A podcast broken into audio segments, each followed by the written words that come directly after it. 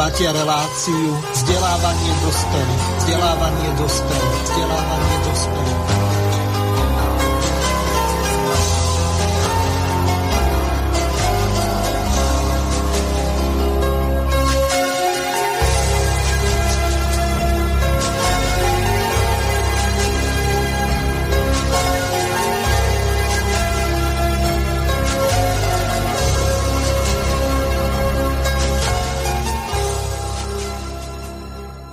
Vážené a milé poslucháčky a poslucháči, vítam vás pri počúvaní relácie vzdelávanie pre dospelých, ktorá začína veľmi smutnou správou.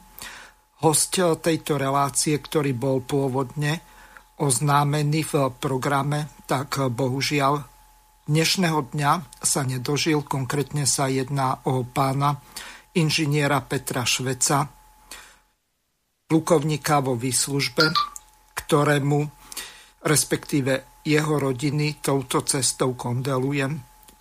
Čelám im alebo prajem úprimnú sústrasť a verím tomu, že nie som v tomto sám a že k úprimnej sústrasti sa pripoja aj naši poslucháči a takisto aj kolegovia zo Slobodného vysielača. Pán Inžinier Peter Švec bol vzácný človek, bohužiaľ nedožil sa ani 60 Bližšie informácie o okolnostiach e, nemám akurát to, že v sobotu e, mi ešte napísal o 15. hodine 30. minúte, že 12. deň leží s covidom, e, že je veľmi slabý. Bohužiaľ, ďalšieho dňa sa nedožil, takže je mi to nesmierne ľúto. Ešte takúto situáciu som bohužiaľ nemal, hoci e, nám e, zomrel aj kolega Igor Lacko, ktorý bol ďalší zácný človek popri pánovi inžinierovi Švecovi. Pri tejto príležitosti sme museli e, zmeniť tému relácie, ktorá bola pôvodne naplánovaná až o dva týždne. Na budúci týždeň sa budeme venovať sčítavaniu obyvateľstva s pani Margaretou Višnov a jej hostiami. Pôvodne sme plánovali túto reláciu až na ten ďalší týždeň a mal byť pôvodne hostom relácie pán Jozef Skála, doktor filozofie, takže pri tejto príležitosti bohužiaľ pán Skala je chorý momentálne a nevedel zaručiť, že sa mu zdravotný stav, lepšie povedané odídený hlas zlepší do dnes. Tak hostom dnešnej relácie na tému dejiny sociálnej demokracie, úpadky a tak, ktoré sa udiali okolo sociálnej demokracie, tak bude pán magister Ivan Lulia, ktorého srdečne vítam. Príjemný dobrý deň prajem všetkým posluchačom Slobodného vysielača. A ešte takto tro, trošku netradične smutne, tak pevne verím, že táto relácia bude obohacujúca pre všetkých posluchačov. Mhm. Vzhľadom k tomu, že táto situácia je taká atypická, tak pri tejto príležitosti aj keď e, je to technicky ťažko zvládnutelné, e, by som chcel e, vzdať hold a úctu pánovi inžinierovi Petrovi Švecovi, plukovníkovi vo výslužbe. A krátkou minútou ticha, do ktorej bude musieť nejakú hudbu pustiť smutočnú, aby nás server neodpojil, tak si pripomeňme jeho život, jeho prácu, a v smutočnej spomienke v minúte ticha si na ňo zaspomínajte.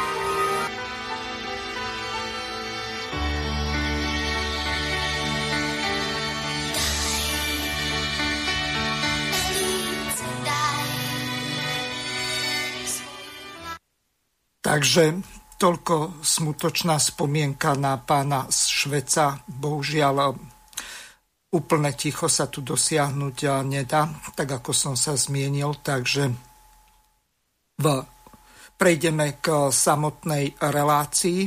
Pokiaľ budete mať nejaké otázky alebo tak radšej využijte eh, telefónne číslo plus 421 910 473 440. Môžete využiť eh, aj eh, pridružené služby, či už WhatsApp alebo Viber, po prípade Signál alebo Telegram. Rozhodnutie je na vás. Telefónne číslo je pripojené. Taktiež využite gmailovú adresu, lebo sa mi nedarí pripojiť k nášmu našej e-mailovej adrese štúdiovej s domenou slobodnyvysielac.sk takže e-mailová adresa studio.bb.juh zavináč gmail.com No a teraz prejdeme k meritu veci E, s pánom doktorom Skálom sme mali asi pred e, nejakými tromi, štyrmi týždňami reláciu zameranú na dejiny sociálnej demokracie. E, prebrali sme situáciu, aká bola v 19. storočí. Venovali sme sa kritike gotajského programu zo strany Karla Marxa tam sa jednalo o spojenie sociálno-demokratickej strany a Lasalovského robotníckého spolku. Potom sme sa ďalej e, venovali Erfurtskému programu, e, respektíve kritike e, z roku 1891. Tam sa jednalo o to, že v tom čase ešte pripomeniem, že Karol Marx už nežil, on zomrel v roku 1800 83, tak kriticky na to reagoval Friedrich Engels alebo Bedřich Engels pre českých poslucháčov. No a pri tejto príležitosti by sme sa chceli dostať trošku ďalej v dejinách sociálnej demokracie a s našim hostom historikom Ivanom Luriakom sa budeme venovať tomu, čo sa dialo v 20. storočí. Takže Ivko, odovzdávam ti slovo a dobre by bolo, môžeš sa aj retrospektívne vrátiť do 19. storočia, po prípade až do polovice 19. storočia do roku 1848, kedy bol prijatý manifest No, to sa mi same spustilo, neviem. Nejako je to dnes... Div... Už som myslel, že, som myslel, že to sa A druhýkrát dúfam, že... Ale teraz som fakt Kix neurobil umyselne. Dúfam, že nejakí duchovia tu nestrašia, ale nechcem to nejako znevažovať. No, skrátka, vráťme sa do toho 19. storočia, do polovice rok 1848, tedy e, Karol Marx a Friedrich Engels, e, tak e, napísali a publikovali komunistický manifest, ktorý sa stal v revolučnom roku 1848 akýmsi manuálom pre boj proletariatu a za lepšie životné podmienky a za zmenu sociálneho a politického zriadenia. Takže Ivko má slovo. Tak eh, ono, eh, ten rok 1848 je pomerne zaujímavý z niekoľkých takých dôležitých, eh, dôležitých dôvodov. Nie len tým, že to bol revolučný rok, ale aj z toho dôvodu, že vznikom manifestu komunistickej strany, ktorý bol vydaný vo februári 1848, tak to cel, celkový marxizmus alebo názory na sociálnu spravodlivosť eh, prešli od utopie, no boli vložené utopické názory, že by robotníci mohli vlastniť e, továreň, že by mohol byť e, vystavená určitá idea sociálneho štátu, bez toho len, že bolo to z takých skôr romantických pozícií, či už to bolo od Kampanelu alebo od Tomasa Morusa, kde by sa vyžadovalo od tej bohatej triedy, e, bohatej vrstvy určitá, určitá väčšia solidarita, čo samozrejme e, môžeme nazvať aj vtedy, aj dnes utopiou.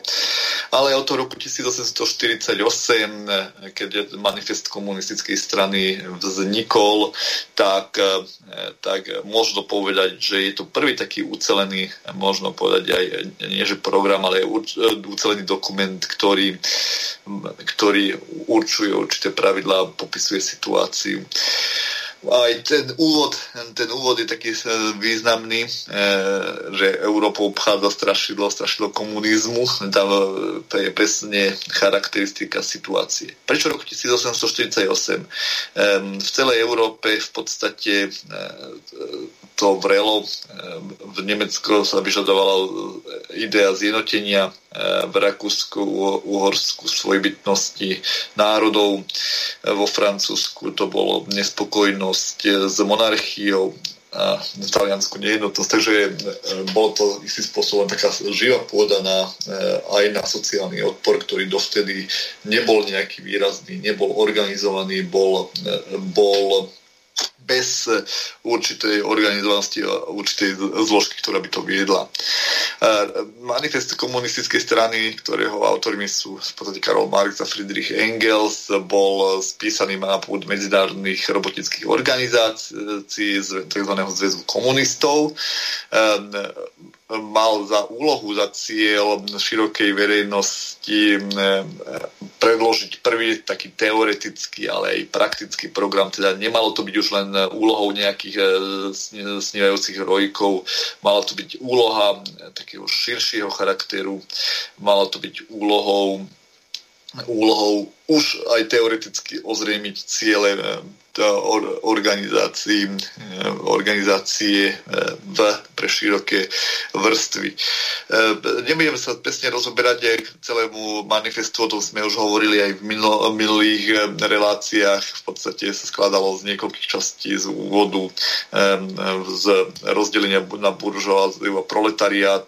Proletariát komunisti bližšie to charakterizoval, bližšie oboznamoval, akú, akú ak, aké postavenie robotníckej triedy, e, rozdieloval vrstvy.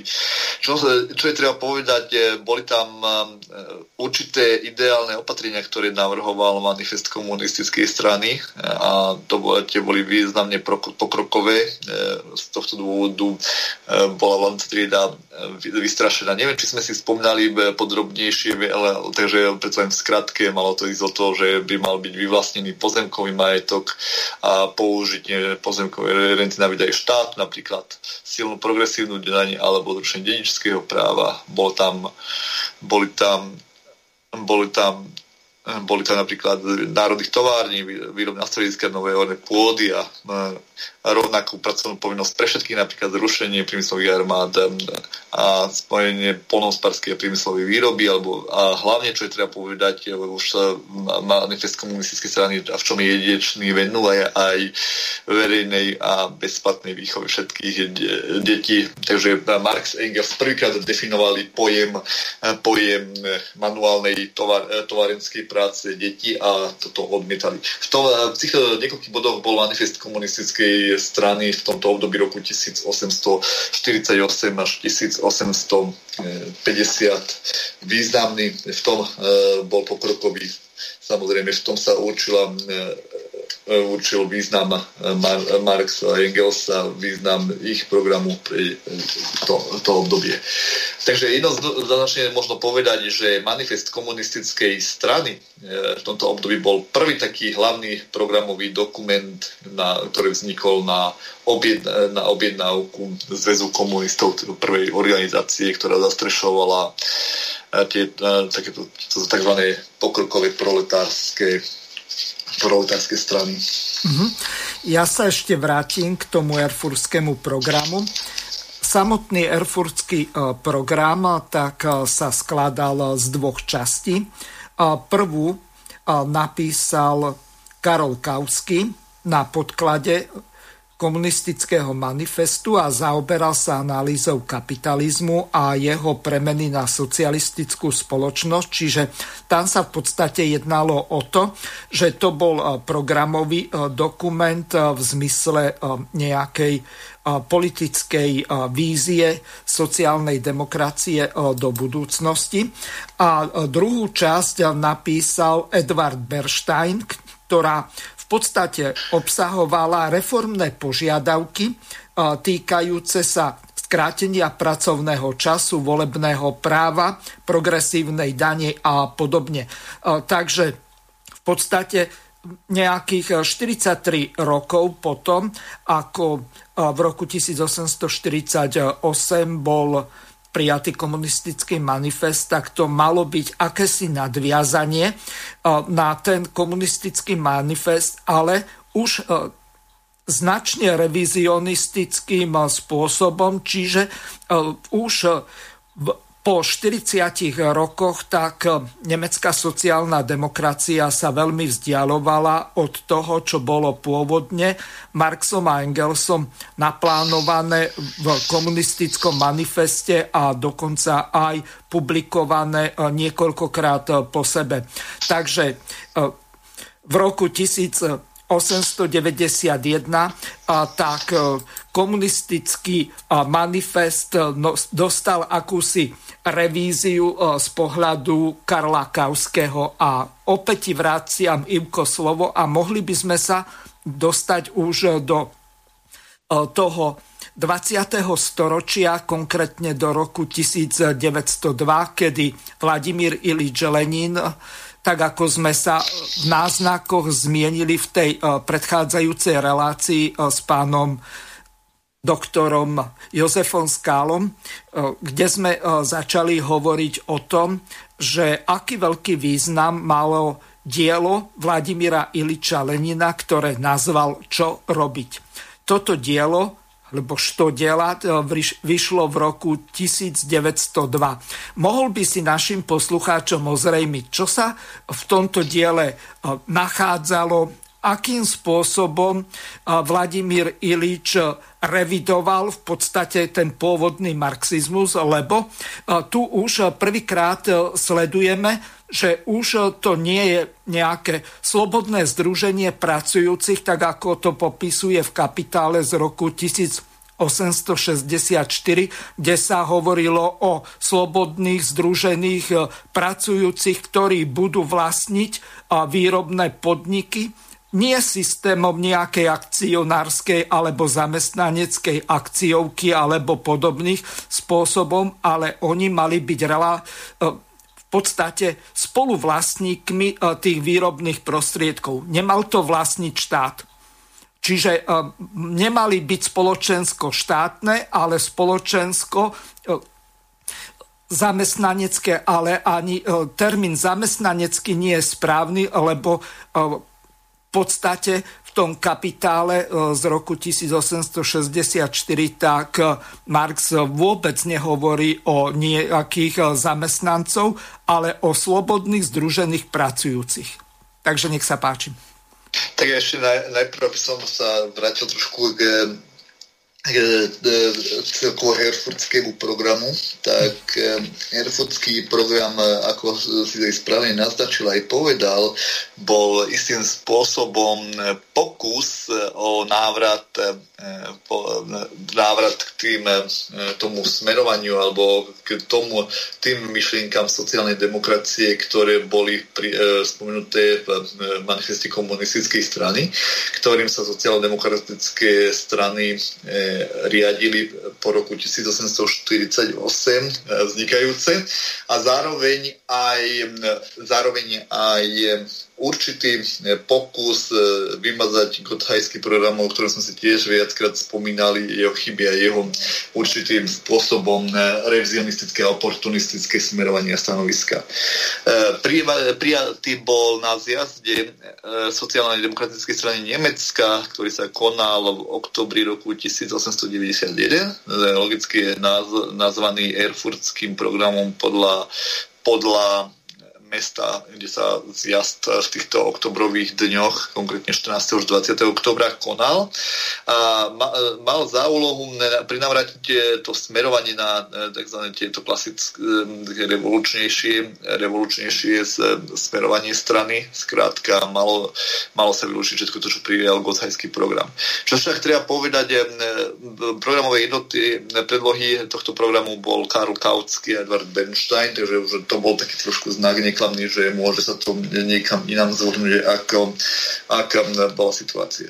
Ja chcem len ešte e, pripomenúť, aká bola situácia v sociálnej demokracii v tom roku 1891 e, ohľade na ten Erfurtský program, e, respektíve krátko predtým, alebo a krátko potom, pretože je to významný medzník o tom, ako Erfurtský program mal byť jedným významným krokom a malo byť istým spôsobom mal byť istým spôsobom e, e,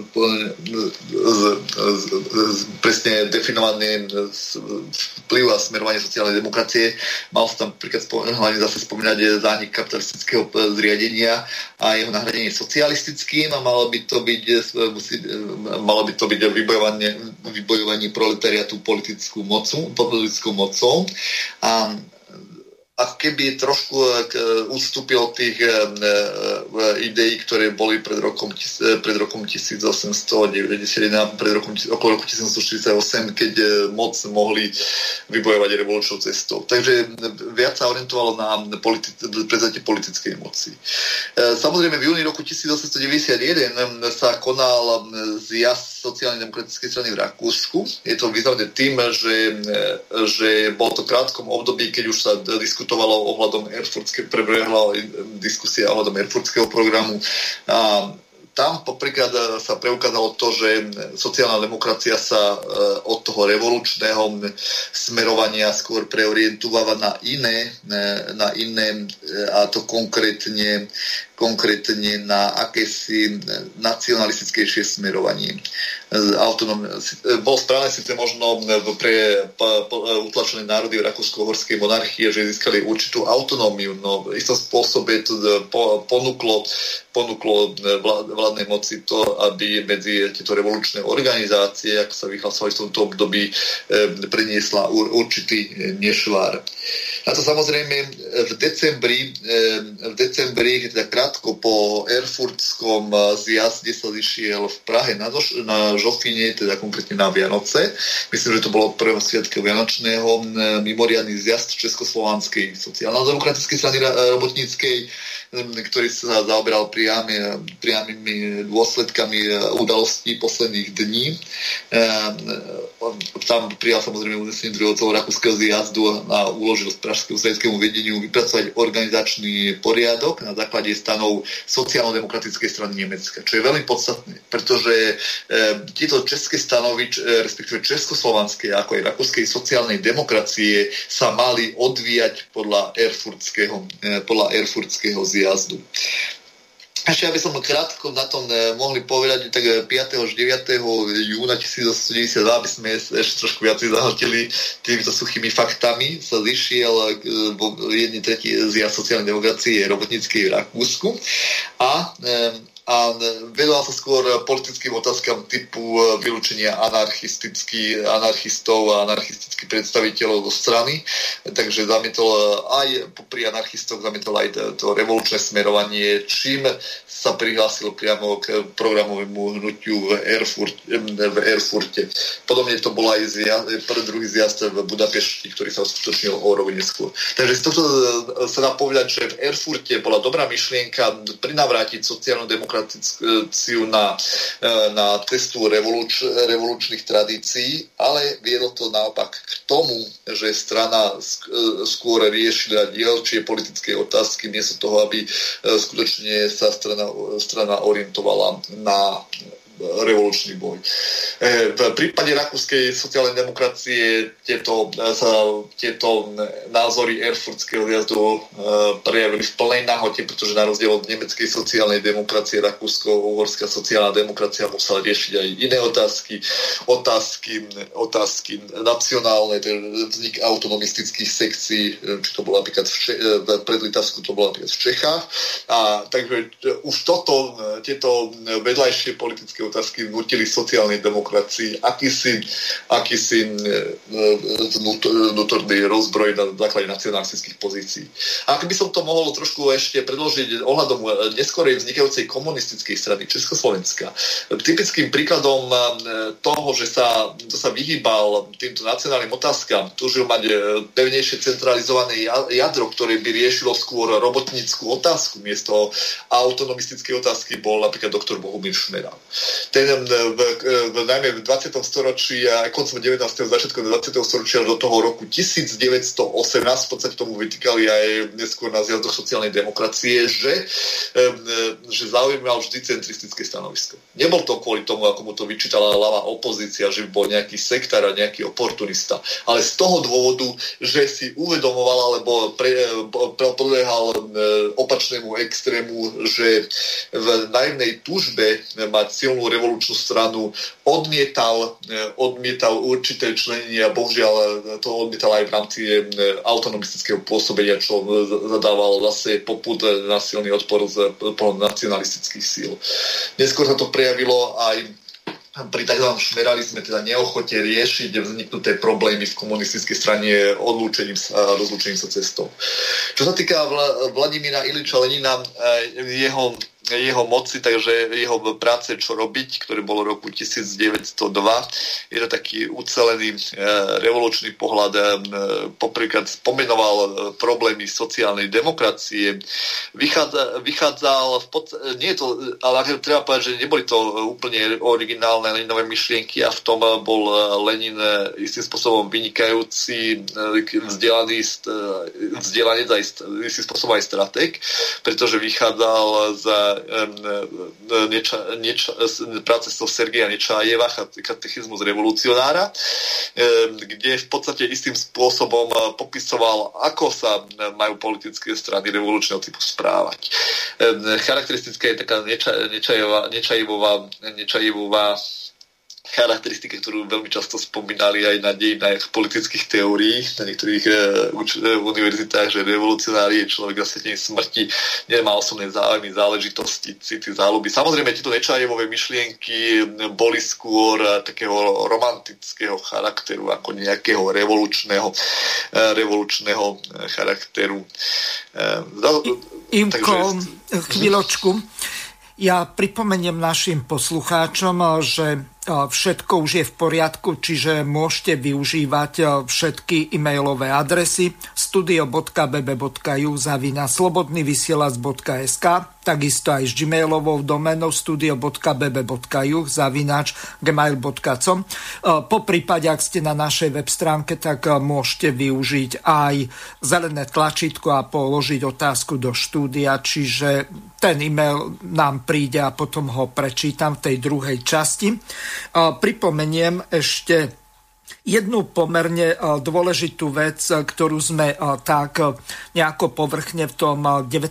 storočí prešli, hoci je nesmierne dôležitá vznikla v roku 1840, pardon, 1864 prvá internacionála, ktorá v podstate bola také pele-mele od ľava do prava, ale myslím na tom ľavicovom spektre. Za ultraľavicu sa vtedy považovali anarchisti a tých tam bolo požehnanie od anarcho kolektivistov, ako bol Bakunin, anarchokomunistov, ako bol e, Peter Kropotkin, potom tam boli prudhodnisti, e, od, to bola e, francúzska vetva anarchistov, Saint-Simonisti, to znamená tí, ktorí sa snažili, aby podstate podniky nepatrili ani štátu, ani robotníkom, ale aby ich v podstate vlastnili odbory. A potom tam boli ešte ďalšie prúdy, ktoré už sa hlásili k sociálnej demokracii, ako spomínaní lasalisti od Ferdinanda Lasalého, ktorého podobne ako Puškina zastrelili e, v súboji, ktorý prehral. Takže Ivko, nech sa páči, môžeš pokračovať ďalej. Ešte pripomeniem poslednú e, vec, že e, po tom spore v roku 1874 tak ten, tá časť tých anarchistov okolo Bakunina bola vylúčená Marxom, lebo dvaja kohuti nemôžu byť na jednom smetisku a tých kohutov tam bolo dosť veľa. A nakoniec e, potom prišiel Peter Kropotkin a ten zás ukludnil Marxa tak, e, že e, Marx v roku 1876 tak internaciu internacionálu prvú rozpustil z toho dôvodu, že už asi mal toho dosť a o pár rokov na to v roku 1000 883 eh, zomiera ako eh, ani nie tak starý, ako skôr unavený človek z týchto politických šarvátiek a pritom fakt napríklad tá kritika toho gotajského programu, tak to je bravúrne dielo z roku 1875, ale opäť ti odovzdávam slovo.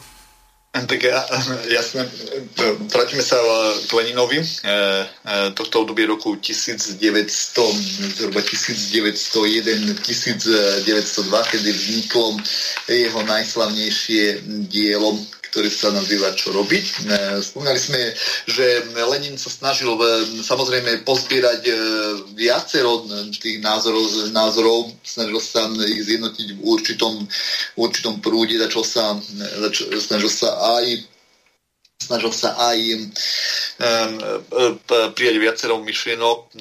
Viacerí nazývajú die, to dielko, čo robiť, že je to politický pamflet, ale to treba povedať, že to sú typické liberalistické pohľady, ktoré odmietali ten revolučný spôsob boja. Um, treba aj spomenúť, už sme spomínali, kto bol takým hlavným ideovým inšpirátorom Lenina pri práci Čo robiť.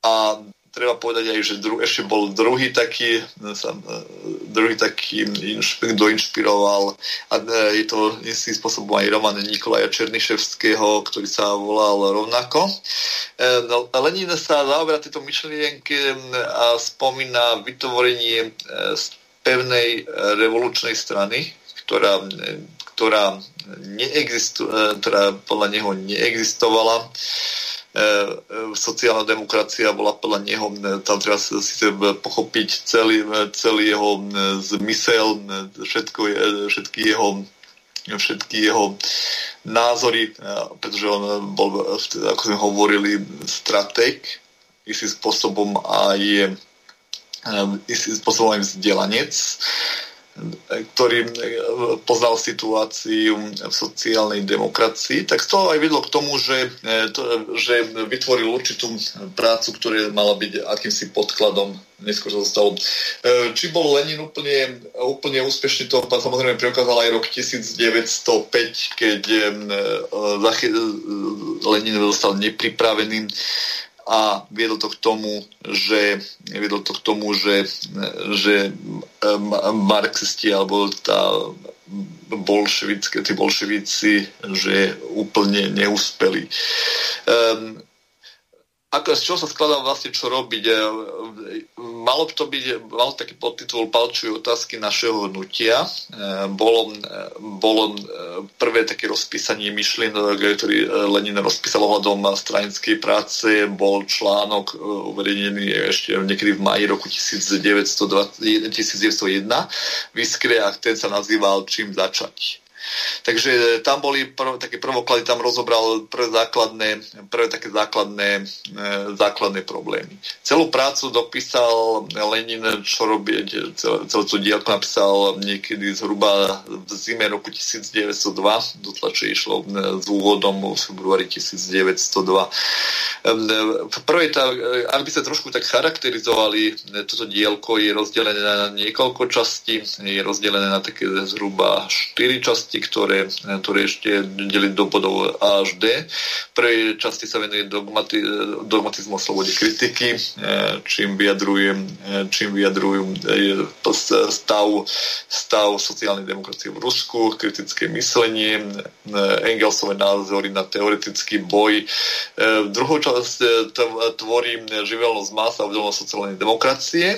Tam, tam, tam sa riadi tým, že v podstate masy e, konajú vo väčšine prípadov živelne a že sociálna demokracia ako taká nie je schopná nie je schopná e, na, tú, na toto reagovať, e, veľmi často upada do určitého oportunizmu a revizionizmu. Tretie boli skôr ekonomické otázky, tradicionistická a sociálno-demokratická politika. Tam sa skôr roz, teoreticky roz, rozoberal ideové vplyvy v ruskej sociálnej demokracie, teórie či Martinova, Plechanova a podobne. Zaoberal sa postavením robotníckej triedy v Rusku, ich, a ich spôsobom vedenia bojom. V štvrtej časti to malo byť šipkárstvo, opäť skôr ekonomických otázkam a organizovanie robotníckej, robotníckej triedy v, Ruska, v ruskom cárstve. Samozrejme, Leninové myšlenky museli, museli vychádzať z tohto, muselo presne rozobrať postavenie pre východnú Európu. Iný rozdiel bol medzi sociálnou demokraciou v Rusku a v západnej, strednej a západnej Európe kde keď v Nemecku vieme, že bola veľmi početne silná, silná, sa, silná robotnická trieda sa formovala a silná, silná e, politická strana sociálnej demokracie sa formovala v Rakúsku-Uhorsku. Sice samozrejme rozdiel medzi predlitavskom a zalitavskom v tomto období roku 1902 bol poč- rozdielnejší. Ak by sme mali porovnať situáciu v sociálnej demokracii e, v tomto období, tak zistíme, že v Uhorsku bolo ďaleko za predlitavskou časťou monarchie, kde sociálno-demokratické strany už mali svoje vlastné tlačianie, vydávali teoretické práce Marxa a Engelsa už aj tlačov, hlavne tlačov, čo v uhorskej časti monarchie v tej zalitavskej nebolo také charakteristické. A zároveň treba povedať, že už tam prenikolo v rámci myslenia v tomto období roku 1902, teda začiatkom 20. storočia sa objavujú prvé eh, rozpracované práce eh, napríklad Lenina už aj v, už aj v tlači.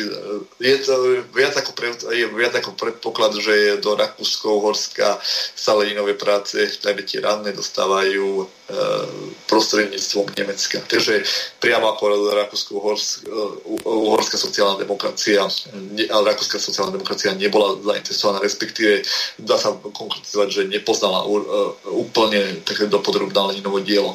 Ak aj boli nejaké názory, tak zvyčajne v sociálnej demokracii v tohto období obdobia na začiatku 20. storočia sa aj Leninové myšlienky dostávali do, e, do, ako teoretický program dňa, vždy to bolo odbité tým, že e, e, ruská robotnická trieda je v inej situácii ako ako e, e, robotnická trída v, pred, e, v predlitavskej časti monarchie. Samozrejme, zalitavská e, časť sa e, možno viacej k tej ruskej približovala, ale tam bol Lenin úplne neznámy už z toho dôvodu, že sociálna demokracia e, nemala takú moc, nemala také možnosť pôsobenia a nemala, e, nemala také kontakty, či už na Nemecko, e, aby poznala úplne, te, aby úplne poznala teoretické práce e, predstaviteľov robotnického hnutia. A zvlášť e, z, z tej západnej Európy, najmä ak berieme na západ od Ruska, e, sa e, ten pohľad na Lenina tak trošku e, bol taký dosť taký skreslený na ruské. Bral to ako niečo, čo je mimo záujmov. Nemecká sociálna demokracia vychádzala najmä tá Rakúsko-Horská v tomto období roku 1902 skôr z toho obdobia že by že by sa mala viac riešiť národnostné otázky. Ak by ste to mohli povedať, tak v tomto období roku 1902, či nejaké leňové myšlenky mali vplyv na rakúsku sociálnu demokraciu, tak na jeseň sa konala napríklad 8. sociálnej demokratickej strany v Rakúsku. Malo, by, malo to byť, dokonca sa príjmal nový program sociálnej demokracie, ktorý predkladal Viktor Adler. Malo byť určitou revíziou Heinfeldského programu a dá sa povedať, že v tomto období v rakúskej časti monarchie sa e, dostal ten revolučný program, dokonca aj v tézach Erfurtu do takého si, e, do akési slepej uličky. A nový program, ktorý revidoval aj Heinfeldský program, tak viedol k tomu, že, e, ovla, že strana vychádzala z pozície revizionizmu a oportunizmu.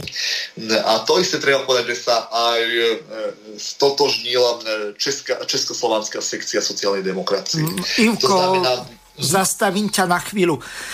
Naši poslucháči, napríklad jeden povedal, respektíve napísal nám pred chvíľou, že mali by sme jednotlivé termíny vysvetľovať. To znamená, nie všetci rozumejú tomu, čo je oportunizmus a čo je revizionizmus. Niektorí si tieto pojmy zamieňajú.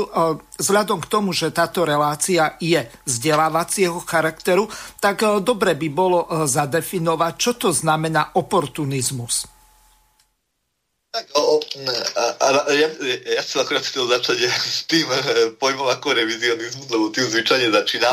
Dobre, môžeme to urobiť aj opačne a potom ja vysvetlím ten oportunizmus. Mhm. Ja by som, takže revizionizmus, e, revizionizmus zvyčajne politologický slovník, alebo to politi- je vysvetlené politologicky tak, že to je e, smer v socialistickom hnutí, snažiaci sa zmierenie radikalizm, radikalizmu hnutia, e, to najmä v marxizme, ale je to také trošku neúplná, je to trošku neúplná definícia, je taká povrchná, e, pretože e, socialistické myšlienky poznali nielen revizionizmus pravicový, ktorý by mohol, ktorý e, by mohol byť vhodný podľa tejto definície, ale je aj revizionizmus lavicový.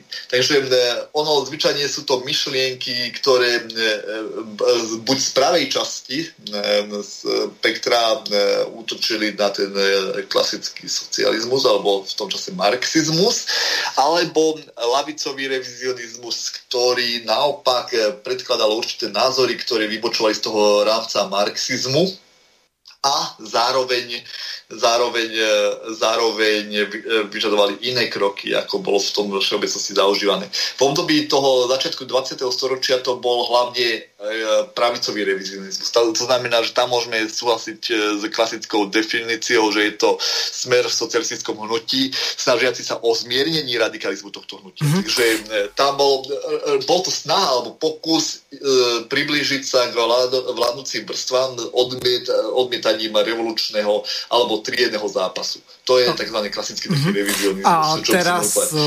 Teraz ak, ťa... ešte, ak ešte môžem povedať, ano. je to neskôr bežné, ale lavicový revizionizmus to boli zvyčajne pohľady, buď začia sa využívať až 20. rokov 20. storočia nástupom trockizmu a neskôr hlavne v 50. 60. rokoch e, nástupom maoizmu. Vtedy sa začína využívať aj pojem lavicový revizionizmus. Mm-hmm. Ešte sa ťa spýtam, dá sa od odlíšiť revizionizmus od reformizmu. E, to znamená, e, keď sa niekto snaží niečo reformovať, napríklad povedzme e, marxizmus, od toho revizionizmu, aký je rozdiel medzi týmito slovami podľa teba? Tak reformizmus, samozrejme určité odchylky medzi revizionizmom a reformizmom sú, ak pri revizionizme hovoríme, že to je, že to je určitým spôsobom vedomá snaha odvratiť, odvratiť socialistickú stranu alebo socialistické myšlienky od tzv. dogmatizmu alebo tzv. radikalizmu, tak reformizmus je trošku, je síce podobné, ale už tam je tam určitá snaha neutočiť na, na to revolučné vnímanie strany, ale je snaha ju nejakým spôsobom zreformovať. Ale inak niekedy sa využíva aj reformizmus, aj revizionizmus v rovnakom princípe. Pretože Čiže ako je... synonyma. Uh-huh. Áno, ako synonyma. Dobre. A teraz ešte vysvetlím ten oportunizmus. To je v podstate bezhodnotové, bezásadové, e, ťažko povedať, že nejako ideologicky e, presne zadefinované e, správanie, kde, ktoré sa dá nazvať ani ryba, ani rak. Skrátka, je to prospechár, ktorému sa v podstate jedna prežiť eh, za akejkoľvek eh, situácie takým spôsobom, aby dokázal eh, za daných okolností z danej situácie vyťažiť čo najviac. Čiže i Existuje ešte jeden politický smer, ktorý sa nazýva utilitarizmus, ktorý je založený na užitočnosti toho, čo ten daný politik robí, ale od tohoto klasického oportunizmu sa zásadným spôsobom odlišuje, e, pretože oportunizmus e, môže byť v akejkoľvek politickej strane alebo hnutí využívaný e, pre osobné obohatenie, kde ten dotyčný oportunista sa správa tak, ako mu to za daných okolností najviac vyhovuje. To je klasický dnešný politik, ktorý vám pred voľbami nasľubuje čokoľvek, len aby sa mohol dostať. A keď sa stane poslancom Národnej rady alebo dokonca predsedom Národnej rady, tak akože e, zrazu zabudne na všetko, že čo všetko tým ľuďom nasľuboval. No, nechceme e, ísť e, po našich najvyšších ústavných činiteľoch, lebo to by sme mali oportunistov ako vyšitých. Ale ešte sa vrátim, keď už mám to slovo. Lenin odmietol organickú myšlienku prepojenia politickej strany, odborového hnutia a sociálnej triedy. A tam sa vracam v podstate k tomu jeho malému dielku, ale významom veľkému s názvom Čo robiť, ktoré napríklad na Slovensku vyšlo v Bratislave vo vydavateľstve Pravda v roku 1949 a tu, čo je veľmi dôležité, je to, že Lenin nesúhlasil s nejakým konfúzným prepojením odborových organizácií, politickej strany a sociálnej triedy, to znamená tých pracujúcich, námezných samozrejme, lebo iní sa až tak veľmi k tomuto hnutiu nehlásili. A čo je nesmierne dôležité, je to, že Lenin sa cítil s politickou bolševickou stranou, ako keby bol niekde na chvoste, na konci dôležitosti a on potreboval zmeniť to poradie, aby prvé neboli odbory, potom pracujúci a nakoniec strana ako len nejaký výkonný orgán. On to potreboval zglajšaltovať do takej roviny, že strana prvorada a potom široko ďaleko nič, potom možno nejaké odbory a potom široko ďaleko nič a nakoniec tí pracujúci, ktorí e, mali čakať e, na to, že čo strana pre nich vybojuje, lebo Lenin považoval robotníkov za neuvedomelú masu a nakoniec, tak ako sme predchádzajúcej relácii hovorili, cárske Rusko vtedy malo 150 miliónov obyvateľov. Pripomeniem, že e, teraz má asi 146 miliónov, lenže vtedy tam Kievská Rus a ďalšie tie časti boli súčasťou. E, Ukrajina e, mala vyše 40 miliónov predtým, ako sa e, rozpadla na viacero časti.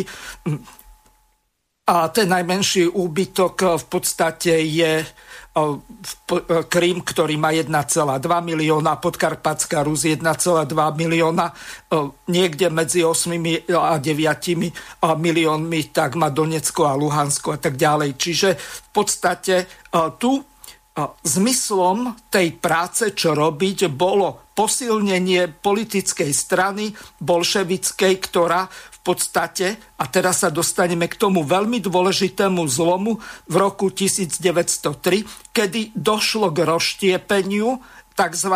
exilovej sociálnej demokracie Ruska. A opäť ti odovzdávam slovo. Tak samozrejme e, tie myšlienky v sociálno-demokratických stranách, na najmä aj o to, že e, postupne tá exilová časť sociálnej demokracie e, bola v podstate mimo diania a mimo politického života v krajine, vedlo tomu, že medzi klasickými sociálnymi demokratmi, ktorí boli v Rusku, a zároveň aj, zároveň aj mimo Ruska boli určite vážne odchylky spôsobené aj zlou komunikáciou, názorovými stretmi zahraniční, zahrani, zahraniční alebo imigrantské zložky sociálnej demokracie, čo boli pôsobené v Nemecku, boli ovplyvnené inými zložkami. Lenin sa snažil naopak získať spoznať všetky názory a postupne ich premiesiť a vytvoriť určitý typ revolučnej strany, ako si spomínal, bolo aj otázky, čo robiť. E, bolo to určitým spôsobom možno aj uľahčenie práce, aj, e, ako on to bral z toho politického hľadiska, že odbory by boli odčlenené a e, že by sa skôr riadili nie politickým smerovaním, ale by boli ako samostatné jednotky. V podstate toto bolo možno, môžeme aj charakterizovať aj v západných sociálnych demokraciách, kde odborové hnutie nebolo priamo, na, na, priamo určené na politickou stranou vedené, či to bolo napríklad aj v Rakúsko-Uhorskej monarchii, najmä kde sa to možno prejavilo aj v Československej sociálnej demokracii, v uhorskej časti monarchii to odborové hnutie bolo ešte slabšie. Takže e, tam, e, tam sa dá povedať, že pri tomto je aspoň ja si myslím, e, samozrejme do toho nemám úplne preskúmať do podrobne, ja vychádzam z toho, čo som skúmal po vzniku Československa, kde sa odborová otázka od tej stranickej politiky líšila úplne, v podstate celé obdobie prvej Československej republiky, tak v podstate to nie je až taký divný, divný postup, divný krok. Čo sa týka sociálnej demokracie, takže samozrejme v, Rusk, v Rusku e, tie podmienky boli e, nespo, e, oveľa ťažšie. E, cárska vláda ostrejšie zasahovala voči e, predakom sociálnej demokracie. E, tí, čo boli vonku, teda tie emigrantské kruhy, e, možno mali viacej prístup, prístup k k teoretickým dielam v západnej časti, vedeli ich aj využívať, poznali ich nedostatky aj prednosti, čo môžno povedať, že bol aj prípad Lenina, e, ale zároveň e, nemali možnosť a nemali schopnosť reagovať, ak by sa niečo v Rusku udialo. Tak preto aj roku 1905 e, bolševici počas tých prvých roč, revolučných udalostí v Rusku nedokázali úplne podchytiť situáciu a, a ten vplyv sa presunul presunul skôr na, na, na strany tých, ktorí, ktorí, ktorí zrovna eh, len nemusel, ak by si to povedali takým jednoduchým slovníkom. Ešte eh, pripomeniem jedno veľmi významné dielo, ktoré eh, bolo v podstate Engelsovým z roku 1878 malo názov Anti-Düring. Tam sa v podstate jednalo o akýsi penzum tých poznatkov vedomostí a znalostí, ktoré tvorili akýsi, ak to nazvem teologicky, nejaký katechizmus tých revolucionárov marxistického charakteru, čo bolo nesmierne dôležité, pretože na jednej strane sa tam jednalo o akúsi apológiu proti Düringovi, ktorý v podstate e, patril k tým revizionizmu, marxizmu už v tom čase za, ešte za Marxovho života. Marx zomrel o 5 rokov neskôr, ale e, hlavným ideologom a obrancom toho klasického marxizmu tak bol Friedrich Engels. Čiže pokiaľ máte možnosť, na internete je k nájdeniu v PDF-ku celá táto ani nie brožúra, to dá sa nazvať celá kniha, ktorá má viac ako 150 strán, kde je všetko veľmi podrobne rozpísané. Čiže odporúčam, pokiaľ niekto sa hlbšie chce zaoberať, tak Engelsovú prácu Anti-Deering preštudovať, lebo tam sa dozviete veľmi veľa nových informácií a môžete si to porovnať s tým, čo sa dialo v 20. storočí. Takže im opäť odovzdávam ti slovo. Takže až Ne, ale je inak veľmi zaujímavé, ako sledovať Európsku sociálno-demokratickú stranu a najmä jej kontakty a udalosti tohto obdobia, ale avšak ešte, aby sme mohli preniknúť k tým udalostiam, ktoré boli roku 1903 rozkol na druhom, na druhom zjazde sociálnej demokracie, tak zjazde sociálnej demokracie do roku 1903 eh, a ďalšie udalosti, ktoré viedli až k Pražskému, treba trošku si aj charakterizovať sociálnu demokraciu v Rusku, ktorá, eh, ktorá mala presne názov Ruská sociálno-demokratická robotnícká strana v ruské nemusíme dať, bola oficiálne založená paradoxne nie v Moskve, ale v marci 1898 v Minsku. Zaujímavé je to, že v tomto období myšlienky sociálnej demokracie boli v oblasti Ruska boli, neboli než nepopulárne, ale neznáme tým pádom, že malo naj, najslabšiu, najmenej početnejšiu robotníckú striedu na tú oblasť Ruska čo vlastne e, a tie rozsiahle gubernie, čo boli, takže samozrejme e, to, čo bolo moderné v západnej časti Ruska, vo východnej časti, niekde v okolí Vladivostoku, to, to sa možno dozvedeli až po niekoľko rokoch. E, čo je zaujímavé, na tom zjazde sa zišlo veľmi málo ľudí.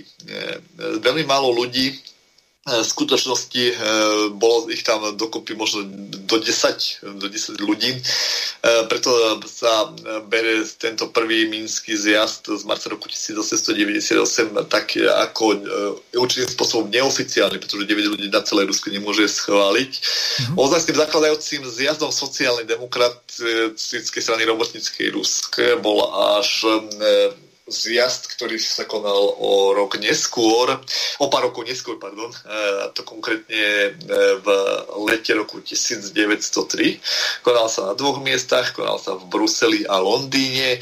Zišlo sa tam e, o, o síce stále menší počet ľudí, bolo to zvyčajne tých, čo boli priamo v emigrácii, zhruba to bolo 43 delegátov s 50 hlasmi, malo byť, e, malo za úlohu zjednotiť v Rusku roztreštené e, tie lavicové revolučné socialistické sily, socialistického hnutia. E, delili sa na dve skupiny, ako sme si už spomínali, na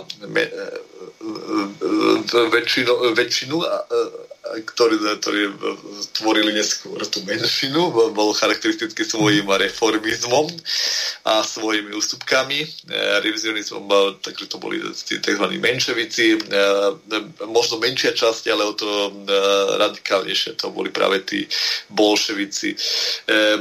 Menševikov v tomto období viedol reformátorov, ktorým môžete si to povedať ako chcete, Martov, e, bolšvikov priamo Vladimír Ilič, e, Vladimír Ilič Lenin, Uh-huh. Medzi týmito e, dvoma skupinami stál človek, ktorý bol veľmi akceptovaný z oboch strán, hoci Lenin ho dosť často kritizoval, ale predsa veľakrát z neho aj vychádzal, čo Lenin priznával, to bol konkrétne Georgij Valentinovič Plechanov, ktorý stal uprostred frakcií, častejšie sa síce prikláňal k menševíkom, ale treba povedať, treba povedať, že, že bol ideovo aj teoreticky viac podkutý ako Leon Martov, e, takže viacej, viacej s, s ním bol schopný polemizovať ako s nevýrazným Martovom. E, novin, novinami, ktoré boli veľmi známe e, aj pre tých, čo sa priamo dejinami sociálnej demokracie alebo dejinami, revolučnými dejinami nezaoberajú, boli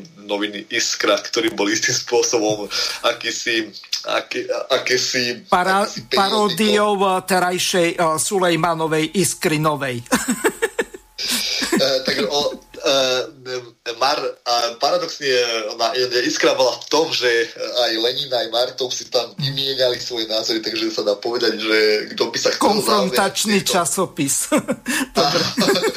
kto by sa, tak je, je také zaujímavé, že kto by sa chcel zamerať uh, dejinami uh, ruskej sociálnej demokracie pred, predrevolučného obdobia, tak uh, noviny Iskra sú bohatým zdrojom pochopenia oboch názorových prúdov.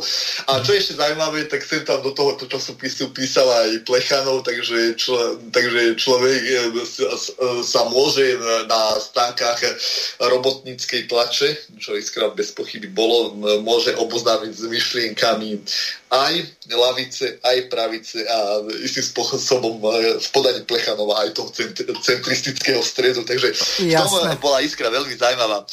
Druhý zjazd, ktorý sme si teda spomínali, zase dáva Imko, e, zastavím ťa na chvíľu. E, vieš si stiahnuť to zvolenie, alebo, alebo keď tam prichádzajú správy, tak to dosť rušia. Je to počuť? Áno, je to počuť a ja medzi tým poviem ďalšie dôležité informácie. Ešte sa vrátim nejakým takým náznakom k tomu erfurtskému programu, kde Karol, pardon, takto, aby sme tu už mali kľud. Takže erfurský program, ktorej ho jednej časti, e, tak ako som sa zmienil, e, tak bol e, Karol Kausky. Ten v diele Demokracia a diktatúra, ktoré vyšlo aj v Prahe v roku 1921, to Ivan e, o chvíľu povie, že kedy e, vznikla komunistická strana Československa, tak e, na strane 9 píše jednu veľmi zaujímavú myšlienku a ja tu už vidím nejaké náznaky toho, čo sa potom v Nemecku dialo ohľadom tej frankfurskej školy. A teraz zacitujem, v Erfurskom programe konečným cieľom nie je socializmus, ale zrušenie každého spôsobu vykorisťovania, potláčania určitej triedy strany, pohlavia a rasy. Čiže e, tu vidíme prvý náznak od e, Kauského k nejakému kultúrnemu neomarxizmu. Takže Juko, pokračuj. tak ono, ono je fakt zaujímavé sledovať. Ja sa priznám, že že ak som sa tomu predrevolučnému obdobiu ani ako historik nezaoberal, vždy ma to tak fascinovalo v rámci politických dejín na, na naše Československo do toho obdobia 21 až 70 a jeden sa dá povedať, takže tak trošku širšie obdobie a z po, uh, pohľadu ruskej sociálnej demokracie skoro toho 20. zjazdu roku 1956, tak ja musím povedať, že aj keď som sa e, pripravoval na tú tému a aj naštudoval som si niektoré veci, som zistil, že vlastne, že to, že to predrevolučné obdobie možno za socializmu bolo viacej skúmané, ten teraz vôbec nie je skúmané, ale že v podstate je to, e, bola to taká studnica informácií, mm-hmm. stridanie, také ono, škoda, že iskra sa dá zohnať len desi v archívoch alebo niekde v zaprašených kútoch knižnic, lebo tie, pre, tie teoretické prestrelky medzi Martovom, Leninom a Plechanovom bolo istým spôsobom poukaz ukázal na ten ideový klas tej ruskej sociálnej demokracie, čo viedlo aj k tým ďalším mhm. veciam, ako e, čo, čo, čo robiť. Aby sa samozrejme ešte vrátili aj k tomu. A tak... Ešte uh, pripomeniem jednu veľmi dôležitú vec. Plechanov bol žiakom Kauského, čiže Kausky ako čelný predstaviteľ nemeckej sociálnej demokracie, tak na týchto ruských menševikov mal bravúrny vplyv. Nech sa páči, pokračuj. Áno, e, mal veľmi veľký vplyv, to treba povedať, že e, to treba povedať, ale na druhej strane e, som prekvapený v inej veci, v tom, že u neho sa ten vplyv Plechanov, aj keď vychádzal, z, ako si spomínal, z, z téz, ktoré boli tak populárne v nemeckej sociálnej demokracii, zaujímala ma iná vec. Plechanov si ich úplne tak neosvojil, pretože ak by si ich osvojil, tak z tých svojich centristických pozícií, kde na jednej strane súhlasila aj s Leninom, aj s Martovom, prešiel priamo na pozície Martova. Ja mám občas e, pocit, že Plechanov e, tieto ideje od e, nemeckých sociálnych demokratov v tom, tohto prijal, ale zároveň si ich snažil nejako upravovať na ten ruský spôsob. Čo, bolo, čo možno povedať, že bolo aj typickým príkladom niektorých téz u Lenina, ale aj paradoxne v tomto bol najmenej vzdelaný a najmenej zdatný v rámci retora práve e, s Martou, ktorý bol typickým menševíkom. Ale ak sa ešte vrátili k tomu, že, že E, čo sa dialo, tak e, roku, v e, lete roku 1903 s menším počtom síce delegátov, ale už to nebolo ako v, na Minskom zjazde, už ich bolo z, okolo do, tých, do tých 50 delegátov, lebo do, práve dokumenty hovoria o 43 delegátov s 50 hlasmi, čo je to tak trošku nereálne a tak trošku zaujímavé. Takže je zrejme, že, že tých delegátov mohlo byť zhruba do tých 50. A Významný bol tento zjazd tým, že e, sa prijali stanovy sociálnej demokracie, e, člán, samozrejme klasický článok prvý definoval e, členstvo. Tam Marto, Marto navrhoval, aby za člena sociálno-demokratickej robotníckej strany Ruska bol považovaný každý, kto s ňou sympatizuje, teda kdokoľvek, kto do strany, má sa považovať automaticky, automaticky za člena strany. Lenin naopak žiadal, aby za člena strany boli považovaní iba aktivisti, teda členovia, čo aktívne pre organizáciu pracujú, pracujú a ktorý, ktorý sa, ktorý, ktorý sa pre politickú prácu môže viac, viac hodiť. Mm-hmm. Tuto, uh, preto je to také, tu ťa ešte také... na chvíľu zastavím. Tu je veľmi dôležité vysvetliť jeden termín, ktorý Lenin zavádza. Takzvaní revolucionári z povolania od tých vtedy ešte Facebook nebol, takže od tých fandov všelijakých, ktorí v podstate tam ako nejakí, nie aktivisti, ale takí v podstate lajkovači by sme to dnes nazvali, tak tí, ktorí v podstate boli len takými fanúškami alebo nejakými odberateľmi ako na YouTube kanále alebo kdekoľvek my ich nazývame takí svetkovia Michalkovi alebo Harabinovi alebo čo ja viem Jurečkovi a ďalší, ktorí na týchto youtuberov nedajú dopustiť, ale v podstate väčšinou tomu, o čom diskutujú, nerozumejú, ale chránia si toho svojho no, obľúbenca takým spôsobom, že ten má vždy pravdu a je neumilný. Divo, že mu ešte nejaký dekret o neumilnosti ako z 19. storočia pápežovi nedajú, ale pokračuj ďalej. Tak ono, tento, áno, presne, ono, tento, týmto zjazd bol zaujímavý ešte jurskej sociálnej demokracii v tom roku 1900 3, že tam sa prvýkrát definuje pre, e, a logicky dovodne pojem e, bolševici a menševici. Menševici e, pred, tým, pred druhým zjazdom v podstate sa dá povedať, že bolševikov bola menšina. Le, teda stupencov Lenina. Martov mal väčšinu, takže keby sme to mali brať dôsledne, že bolševo je väčšina menševo je menšina, tak by sme došli, že Martov Že je to presne opačne, áno, ako áno. teraz v smere kde e, bolševici sú tí e, Ficovi svetkovia a menševici sú Peleho svetkovia. Ten má 11 poslancov a skoro žiadnu členskú základňu a zase na druhej strane e, Fico tak má ten zvyšok neviem koľko 26 poslancov a v podstate celú členskú základňu, ktorá mu ešte ostala, ktorá sa neerodovala a nepriklonila sa k neviem komu e, z toho dôvodu, že tu alternatíva nie je. Čiže vidíme, že rozdiel medzi bolševikmi v sociálnej demokracii e, v čase Lenina, tak e, tých bola menšina, hoci bolše znamenalo viac, ale oni v podstate e, na tom zjazde prehlasovali e, tých menševikov, hoci nemali e, takú veľkú členskú základňu, ak som to správne pochopil. Áno, E, presne, ono, situácia bola taká, že, e, že na zjazde bolo u, e, len určitý počet ľudí. Škoda, ne, ne, už sa zrejme ani nepodarí urči, určiť, ak, aká bola členská základňa úplne, alebo možno po dôkladnejšom výskume niekde v, zá, v západnej Európe a možno v Rusku určite nie, by sa podarilo zistiť po, približne počty ľudí. Pretože my na základe výskumu napríklad zjazdov, ktorý nemôže brať ako klasický zjazd komunistickej strany Sovietskeho zväzu, kde bolo cez 4 tisíc delegátov, zhruba v tých najslavnejších časoch, tak toto bol určitý obmedzený počet ľudí. Jednak kvôli Ivko, tomu, že ešte... sa ešte jedna veľmi dôležitá vec. A tieto zjazdy sa väčšinou konali v exilových častiach, napríklad v Berlíne, v Prahe, v Minsku, skrátka mimo klasického Ruska.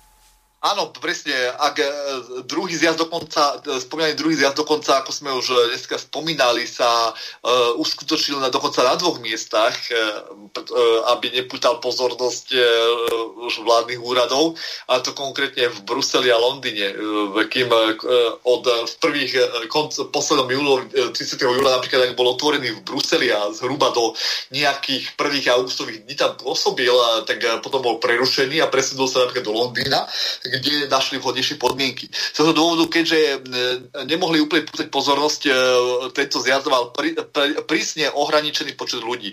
Z dôvodu, že to sa konal aj v istým spôsobom v emigrácii a tie prostriedky neboli úplne také adekvátne, tak e, nemáme presne zoznamy, nemôžem povedať, že napríklad, že teraz jeden, jeden delegát na tisíc, na tisíc členov. Takže tam pred, preto vieme len určité počty. Vieme, že napríklad na druhom zjazde bolo bolo prítomných e, e, zhruba 43 delegátov. Niektoré údaje hovoria o 50, 51 delegátov. Vieme, že na ďalšom zjazde, ktorý bol bol e, opäť v Londýne na prelome apríla mája roku 1905 dokonca bolo len 24 delegátov s hlasom rozhodujúcim a 14 poradným hlasom.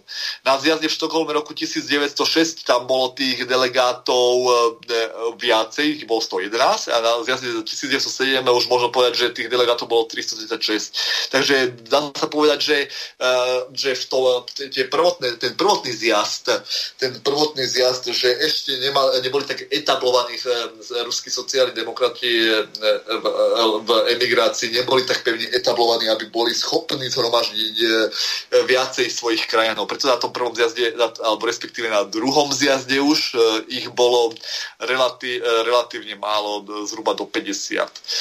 A samozrejme, ako sme spomínali, tam tie rozdiely medzi bolševikmi a menševikmi. Treba povedať, že v tom na tomto zjazde e, e, sa to trošku zaciklilo v tom, ako sme spomínali v tej, e, pred, pred pár minutami, že Marto požadoval každého, kto vstúpi a Lenin, kto, kto aktívne pracuje v organizáciách, čo by sme e, Martova robilo bolševíka z Lenina menševíka tak, e, tak e, treba povedať, že, e, že časť benševíkov zhruba 5 odišla a čím, čím sa tie vyrovnané síly, kde menši, menš, mali možno jedného naviac, sa dostali do pomeru, že že, že sa dostali menševici do menšiny a bolševici e, sa dostali do väčšiny a vyhrali tým pádom vyhrali e, všetky podstatné hlasovania, napríklad o vedení novín Iskra, v práve stranických financí a, po, a podobne. Ono je paradoxné, že Lenin sa ani vo vedení Iskry, ani v podstate ani ani medzi, e, v, v, priamo v centrálnom alebo v strednom výbore, ktorý medzi zjazdmi riadil, riadil organizáciu, um, ktorý sa pre akcieschopnosť delí na rôzne bíra alebo úrady, či už to bolo zahraničné, politické, organizačné, tak v podstate len sa tam dlho neohrial počasie z, z, z toho centrálneho vedenia alebo stredného výboru odstupuje a čo sa stiahuje. Z toho dôvodu, že tam boli už aj tie vlastne názorové, názorové rozdiely. Stále nemôžem povedať, že by menšovici boli porazení. Skôr to vyzeralo naopak, že by Lenin sa dostal do toho užšieho, aj keď zjazd vyhral bol 25. apríla 10. maja 1905 sa e, bol v Londýne spomínaný tretí zjazd, tam bolo 34 delegátov a 14 delegátov, e, bol, zvolen, e, bol volaný priamo strany bolševíkov, tam si e, tieto zjazdy v podstate úplne nejak, nie je nejak významný, len e, bolševíci si teoreticky uzniesli, že budú vydávať vlastný politický časopis pro, proletára a a, a v podstate e, inak nejakým, význam, nejakým významnejším nebol. Takže v podstate tam nastáva v tomto období roku 1903, 1900, zhruba 1904, 1905 sa završuje ten tzv ten rozkol v ruskej sociálnej demokracii, pretože možno povedať, že zjazd SD sociálno-demokratickej strany Ruska bol posledný spoločný, tam išlo v podstate o všetko, ten tzv. londýnsky zjazd, kde keby, keď máme sledovať to členenie, ktoré bolo 336 delegátov, bolo zvolených na zjazd v Londýne 1907 ale len 105 bolo bolševíkov. Dá sa povedať, že ich bolo najviac, pretože, pretože e, menševíkov bolo zhruba pod, e, podľa e, podrobných, aj dokonca bol vydal aj ten protokol z tohto zasadania, asi v ruštine.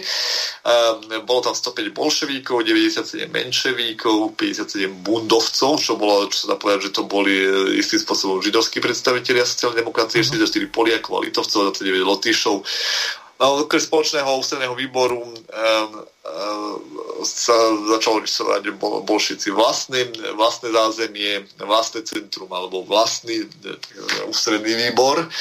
Takže sa dá povedať, že, že že sa zastala taká situácia značne, značne chaotická, keď samotní bolševici mali viacero, viacero viacero takých odnoží alebo takých názorových, názorových svetov, kde e, najznámejší boli, boli kruhy okolo Bogdanova napríklad, ale a druhá, a druhá taká skupina bolšvíkov okolo Lenina, Zinovieva a Kameneva, e, ktorí skôr požadovali autonómiu poslaneckého klubu. Tam samozrejme to bolo, e, tam to bolo trošku, že, trošku také trošku také zložité a e, niekedy by sa aj toto obdobie vyžadovalo taký buď jednu reláciu alebo prešli ďalší e, presnejší, presnejší výskum.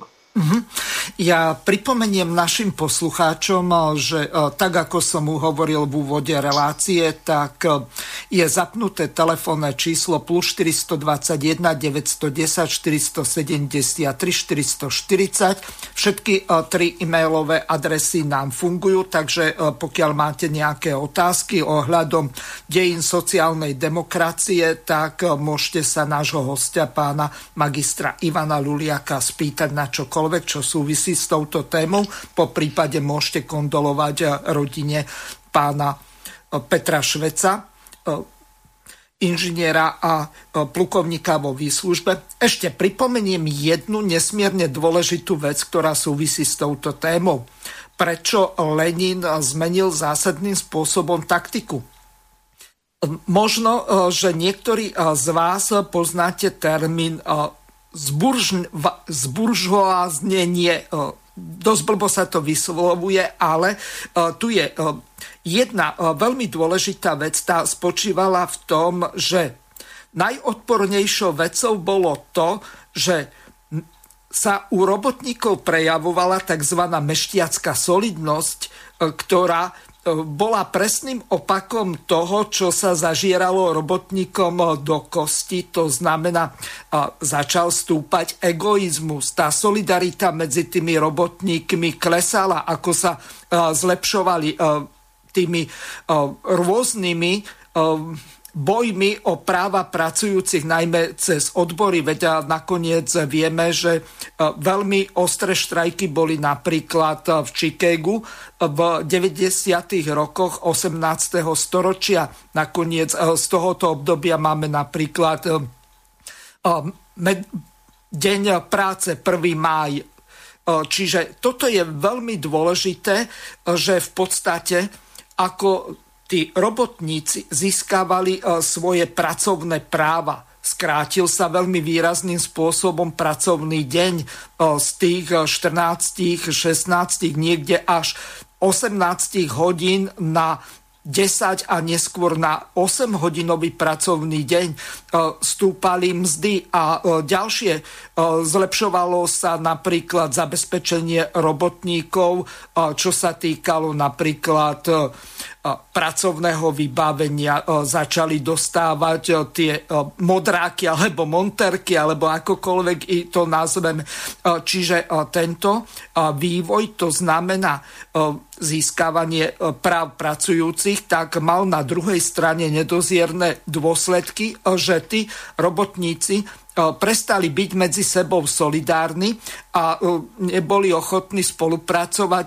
Z každého sa stával ako to nazval napríklad Lenin, malý buržuj. To znamená, že tí ľudia videli, že ako sa im zlepšujú životné potreby a podmienky pracovné a ďalšie, čím ďalej mali viac peňazí na nakupovanie a nakoniec v tom čase do popredia išli napríklad ženy.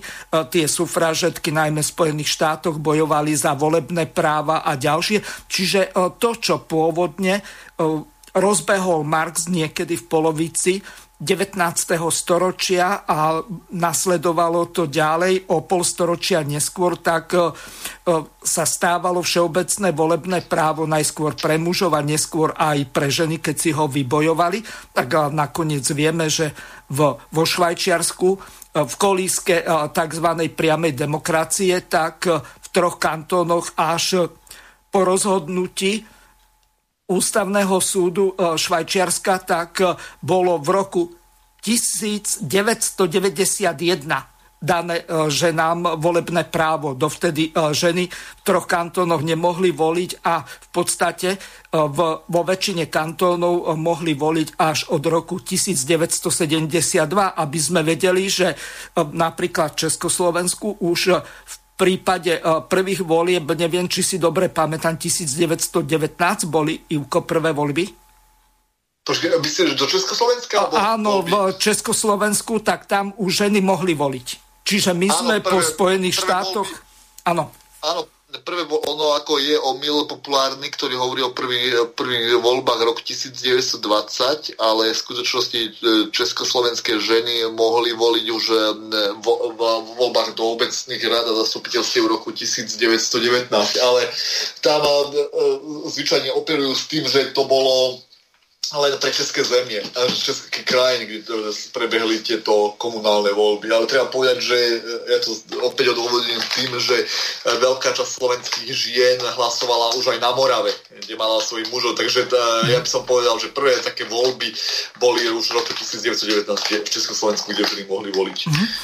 Dobre, môžeš e, pokračovať ďalej, ako vlastne sa vyvíjala tá situácia a po prípade Vieme, eh, že eh, taký eh, zásadný zvrat bol v, počas prvej svetovej vojny, kedy sa v podstate správali nacionalisticky aj sociálno-demokratické strany a v podstate oni pod rúškom tzv.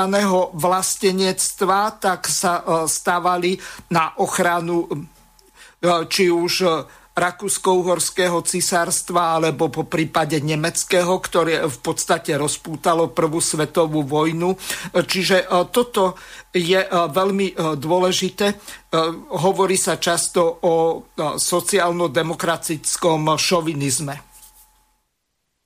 Áno, chcel som si povedať, že rok 1914 sociálnej demokracii ako také veľmi uškodil z toho dôvodu, že sociálna demokracia poprela to, s čím vlastne Marx hlavným prichádzal aj s, s Engelsom.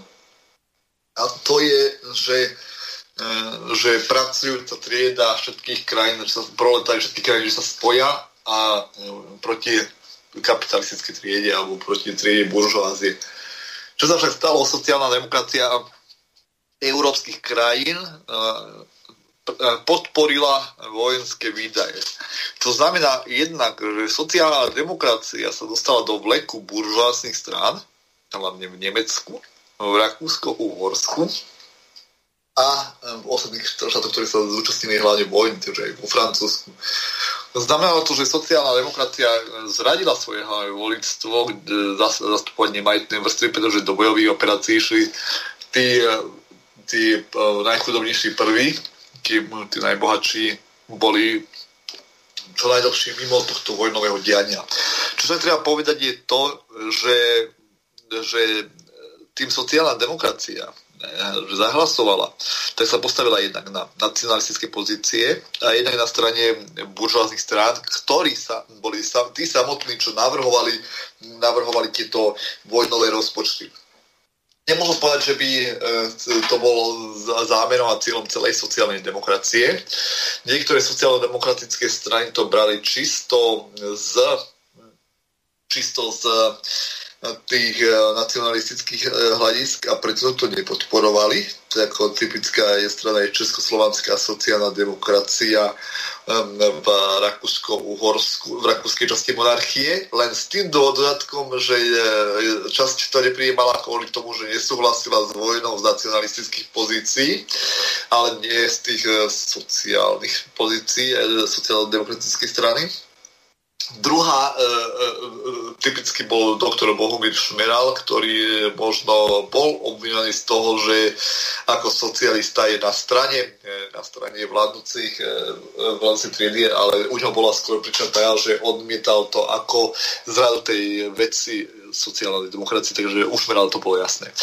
V, Českosloven, Českoslo, v československých eh, pohľadu ešte tej československej sociálnej demokratické cie eh, bolo jedna vrstva eh, nemeckých sociálnych demokratov, viacej spadajúcich pod tú rakúsku sociálnu demokraciu.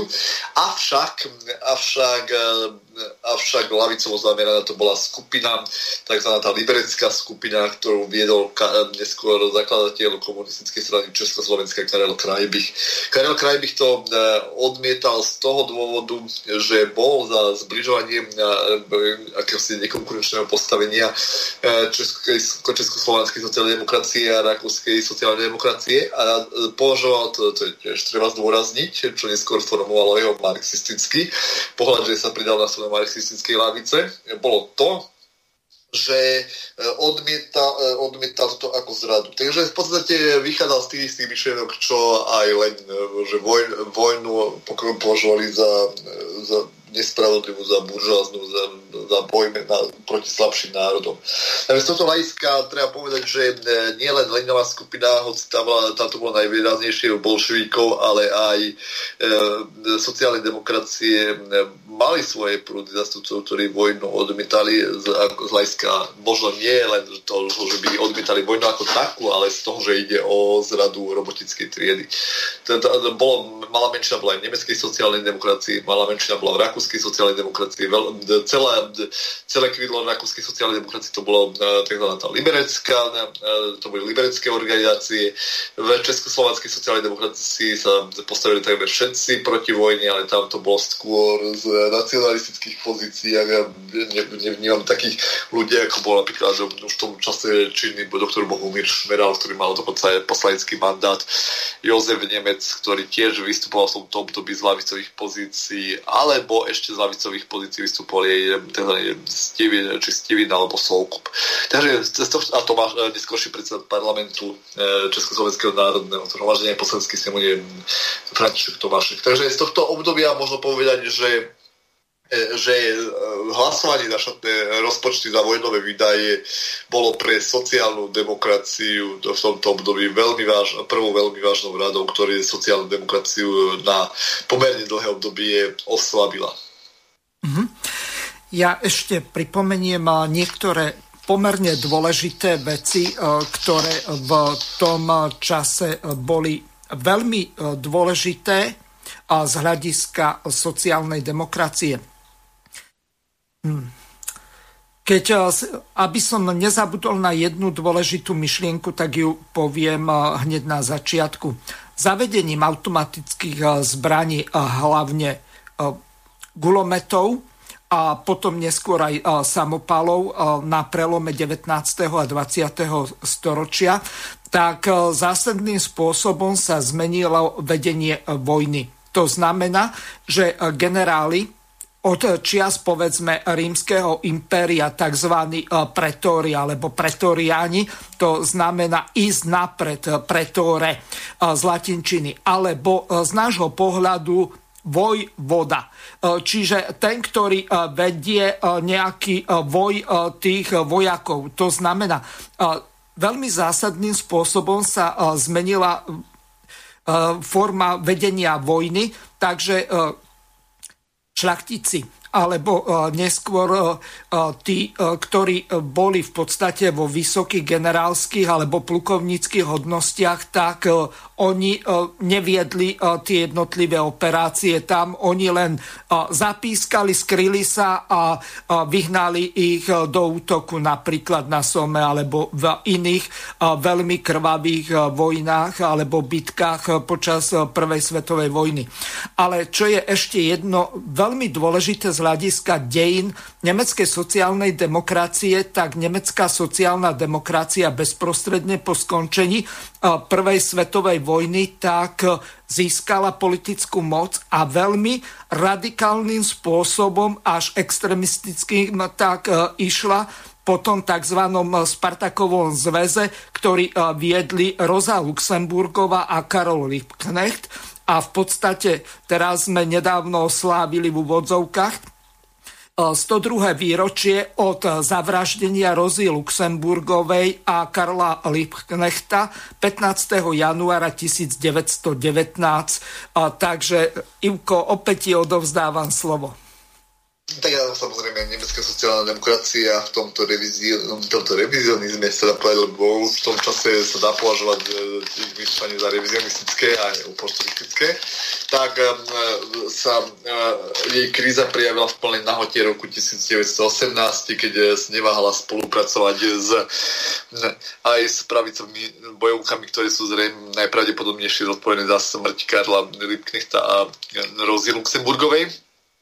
Ale e, samozrejme e, podobná situácia bola aj potom aj v Československej sociálnej demokracii vznikajúcej. Spory napríklad medzi Modráčkom, Modráčkom a, a medzi e, lavicou, ktorú, dokonca, ktorú reprezentovali takí pravičiari, ako bol Soukup, Tomášek a Bechyne, viedlo k tomu, že viedlo k tomu, že sa niekt- v malom eh, so, problémy nemeckej sociálnej demokracie presunuli aj do, Česko, do československej sociálnej demokracie. Samozrejme, e, samozrejme toto eh, je typicky ako ukážkou tej krízy, ktorá bola zasiatá už pred rokom 1914, najmä, najmä po najmä po ďalších zjazdoch, ktoré od, e, kladli nacionalistickú otázku na miesto internacionalistické otázky. A zároveň aj v dovršenej roku 1914 pred prvou svetovou vojnou pred prvou svetovou vojnou, e, kde sociálna demokracia bola značne oslabená. Česká sociálna, Československá sociálna demokracia po roku 1918 prechádza zaujímavým obdobím. Na jednej strane v plnej, v plne, v plnej, vo všetkých dôsledkoch doliehajú e, situáciu nemeckej sociálnej demokracie, rakúskej sociálnej demokracie, na ktorú bola Československá, Československá sociálna demokracia najviac naviazaná. Do, akési, do akéhosi slepého, do, do akej slepej roviny sa sa do Bohumír Šmeral, ktorý, e, ktorý podporoval skôr centristickú snahu, skôr e, kvôli tomu, aby ožili revolučné, revolučné, revolučné organizácie, aby sa nerozbíjala organizácie na základe e, nacionalistického, čo paradoxne potom Šmerala v tomto období oslabilo. Na druhej strane pravicový smer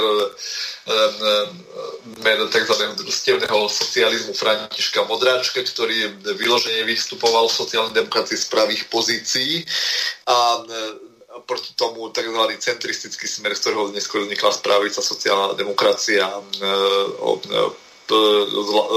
formujúca sa pomaličky, ale isto aj lavica v sociálnej demokracii, ktorá dneska bola ako marxistická lavica. V nemeckej sociálnej demokracii tie príznaky samozrejme boli oveľa rozsiahlejšie. Sociálnej demokracii, priamo sociálnej demokracii vyrastal odpor, čo samozrejme vyústovalo aj do vraždy Rozy Luxemburgovej a Karla Liebknechta.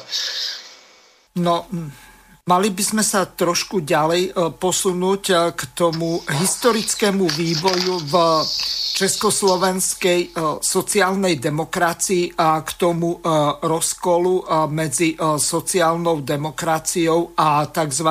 bolševickým krídlom, z, ktorých, z ktorého vznikla komunistická strana Československa. Do konca relácie už máme len 25 minút, tak by sme sa tomuto veľmi významnému medzníku v histórii sociálnej demokracie mohli venovať. Ja sa priznám, že e, mňa vždy tak zaujalo, keď sa spomína... A um, že... trošku menej uh, šušti s papiermi, lebo to praska veľmi citlivý máš mikrofón. Hej, hej.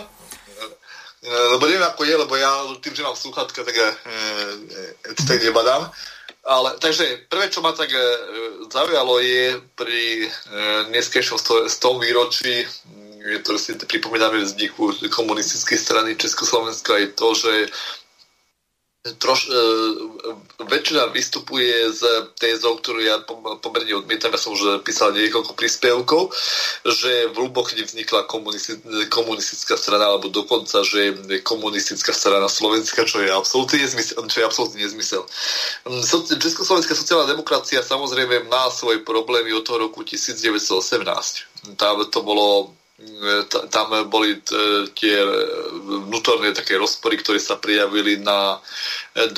zjazdy sociálnej demokracie, končia v decembri 1918, to bolo to moderáčko krylo, tam to ešte samozrejme sociálna demokracia ako taká jednotná ustala e, vo voľbách tým, že, e, tým, že vystupovala už aj roku 1914 ako odporca proti vojne, tak eh, Československá sociálna demokracia sa stala aj e, riadnym víťazom volie.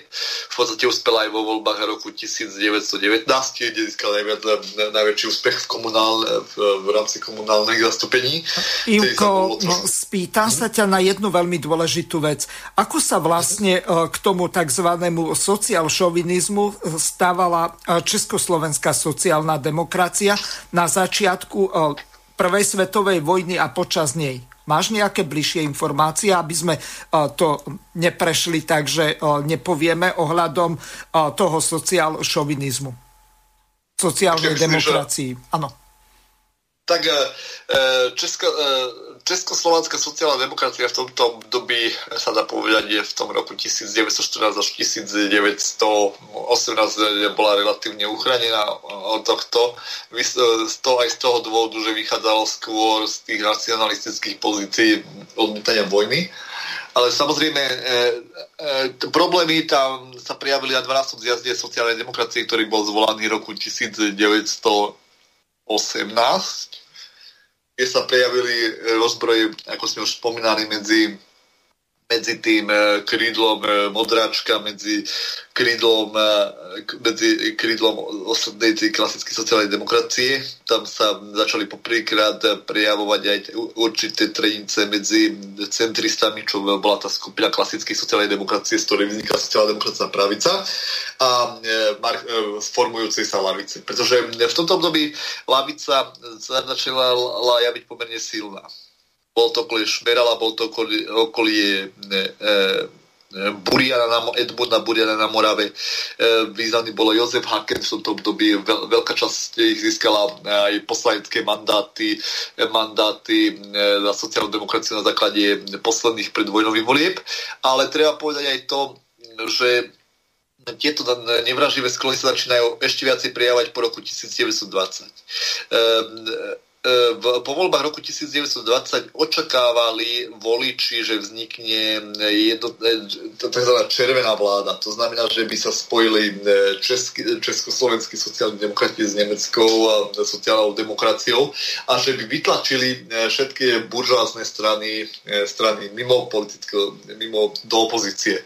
Ono na to pomerne bolo, na to pomerne bolo, lebo sa dalo predpokladať, dokonca sa samotní voliči očakávali, že by mohla v tomto období vzniknúť trojkoalícia sociálnej demokracie, e, československých socialistov a ešte ešte plus e, neme, nemeckej sociálnej demokracie, čomu samozrejme nedošlo z toho dôvodu, že e, ostrejšie sa prejavila nevraživosť medzi nemeckou sociálnou demokraciou, ktorá v tom prvotnom období, v celom, celom prvom volebnom období roku 1920 až 1925 podporovala nemecké buržoazné strany. Naopak Československá sociálno-demokratická strana viacej sa koalične začala orientovať na, na e, spoluprácu a na koalíciu s pravicovými stranami, či to bola národná demokracia e, e, alebo alebo agrárnici. E, to samozrejme vyvolávalo e, nepokoje aj v koalícii, aj v opozícii. V koaličnej strane, čo bola Československá sociálno-demokratická strana robotnícka, sa formuje e, silné marxistické krídlo, ktoré ešte nie nebolo úplne pevné, formovalo sa počas celého roku 1919 aj roku 2020, keď sa tie vzájomné rozpory a trenice sa viacej prijavovali. A druhým takým, druhým tako, druhou takou kde sa začala prejavať, bola opozičná nemecká sociálna demokracia, kde opäť vystupovala do predia liberecká lavica, veď na Karlom Krajbichom, ktorá e, bola uznáva tým, že roku 1914 odmietla vojnové výdaje a, a preto mala aj veľmi silné postavenie v rámci nemeckej sociálnej demokracie, aj keď, e, aj keď e, musel, bola to skôr bojom dvoch vyrovnaných skupín krajbichovcov, medzi nimi kolísajúcich centristov, ktorí sa raz pridávali na jednu raz na druhú stranu. A a, a podobne. Takže aj nemecká sociálna demokracia ako opozičná strana bola e, v menšom síce postihnutá tou krízou, čo Česká, Československá sociálna demokratická strana Lavica. To sa prejavovalo samozrejme po celý rok 1920 zvolaním 13. zjazdu Československej sociálnej demokracie, ktorý sa mal konať na jeseň. E, malo to byť, e, malo to byť konkrétne v, v septembri 13. 13. zjazd sociálnej demokracie, konkrétne 25. až 28.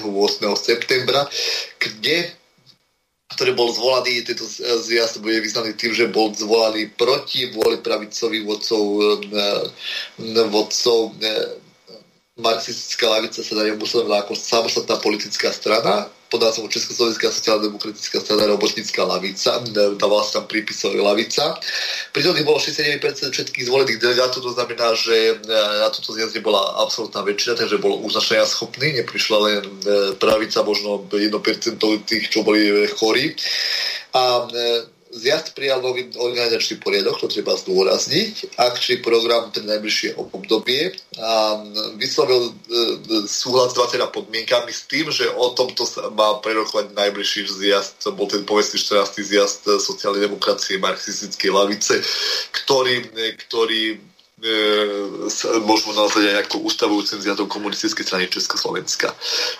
Toto je také obdobie od, septembra, od toho konca septembra do decembra, keď vypukol decembrový generálny štrajk, e, je také obdobie, také, ako by som povedať, dosť chaotické, pretože v septembri sa v rozpeti septembra až, až decembra sa konali dva zjazdy zemských organizácií na Slovensku a dva celoštátne zjazdy. 13. zjazd sociálnej demokracie z toho 20. lavice toho 25. až 28.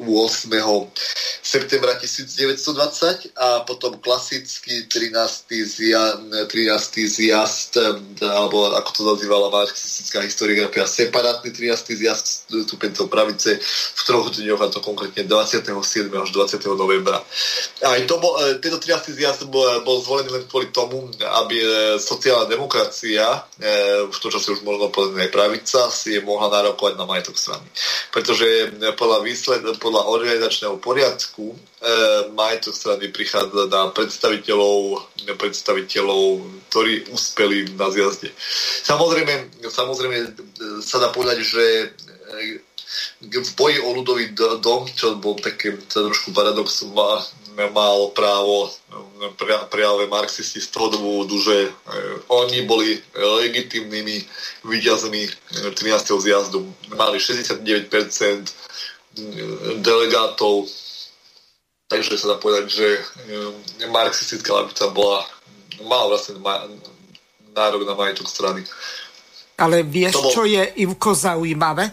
Ten boj o Lidový dom, povedzme v Prahe, tak pokračoval ešte v 21. storočí čo je úplne zarážajúce a tá časť sociálnej demokracie okolo Sobotku tak s týmto mala veľké problémy a ešte aj to predchádzajúce paroubkové vedenie.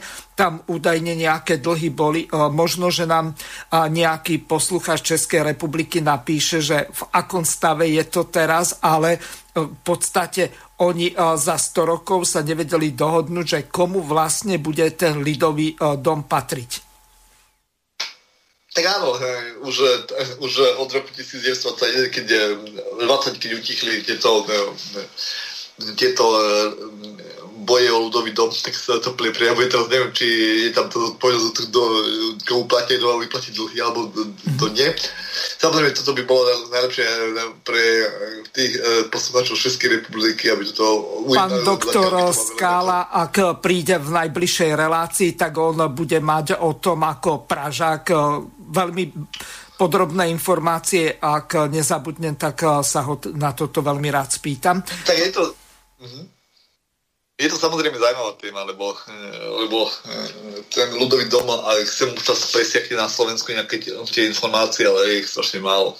Do konca relácie už eh, máme len nejakých 14 minút, tak dobre by bolo urobiť nejaké také záverečné rezume od toho zburžuáznenia tej robotníckej triedy, ktorá v podstate mala tvoriť tzv. štvrtý stav alebo štvrtú e, triedu e, popri e, tej šlachte alebo potom neskôr veľkokapitále alebo v dnešnej dobe tých tzv. oligarchov, ktorých je možno na Slovensku nejakých 10 a ktorí pravdepodobne vlastnia 80 z toho, čo ešte ostalo na Slovensku. Potom tá ten druhý stav, ktorý e, tvoria tí, ktorí e, zarábajú viac približne ako 4500 e, eur sem. Aj tých dočasných druhostavových poslancov môžeme zaradiť. Potom je ten tzv. tretí stav, ktorý zarába viac, ako je priemerná mzda v národnom hospodárstve, ale menej, ako je tých 4,5 e, násobok e, priemernej mzdy e, v národnom hospodárstve. A potom je štvrtý stav, ktorý zarába menej, ako je minim, tá priemerná mzda, nie minimálna mzda, lebo s tou krajniak narobil techtle mechtle, to je možno, že na debatu s Ľubom Blahom, lebo to je jeho parketa.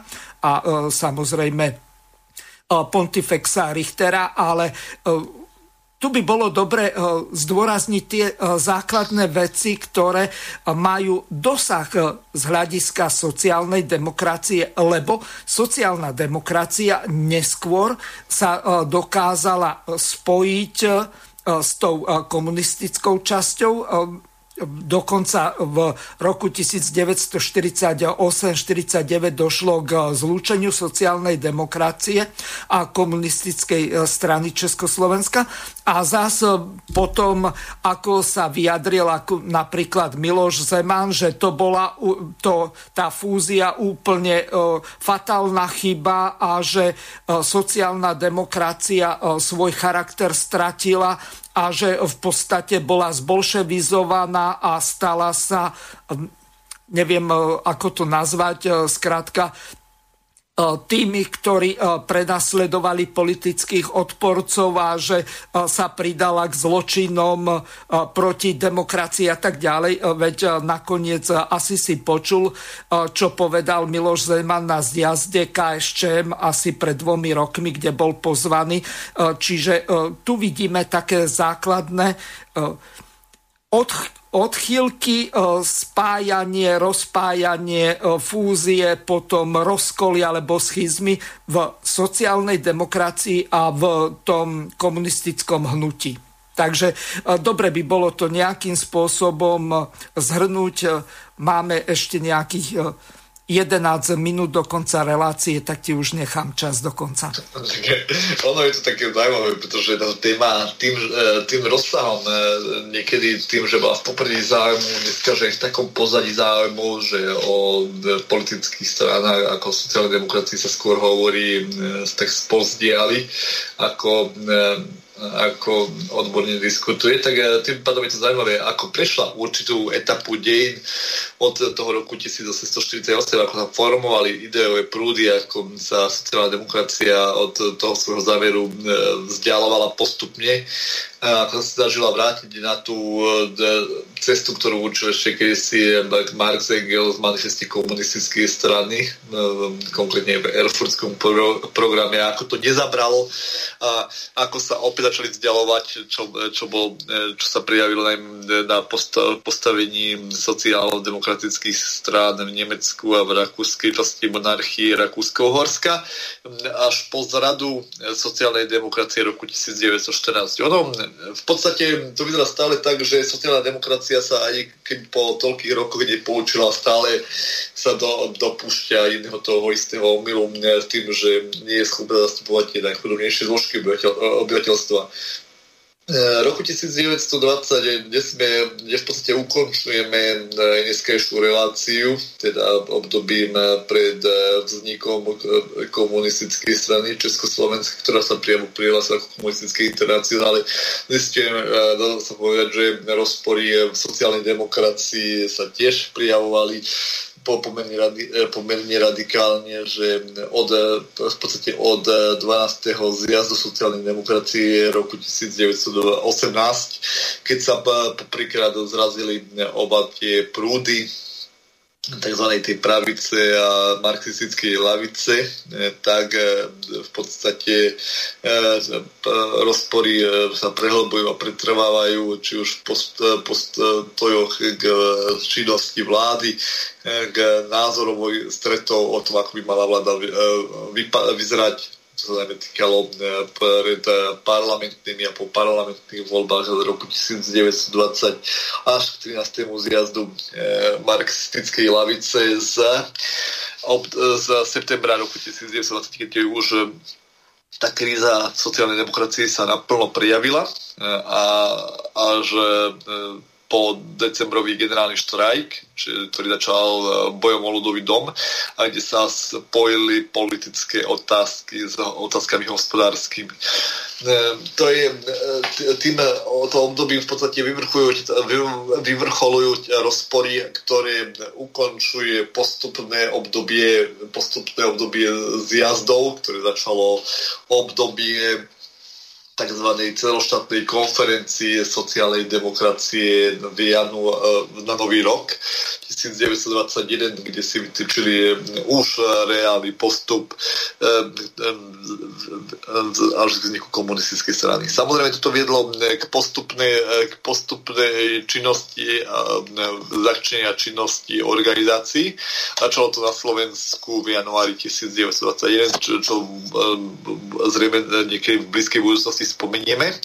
K storočnici vzniku komunistickej strany Československa pokračovalo to vznikom, kde vznikla prvá kde prvýkrát bol prijatý podmienky komunistickej internacionály, ale stále to nemôžeme nazývať ako vznik komunistickej strany, pretože organizácie marxistického marxistickej lavice sa skôr spojili a spojili a vytvorili jednotné organizácie na Slovensku, ale ešte o komunistickej strane nemôžeme úplne hovoriť.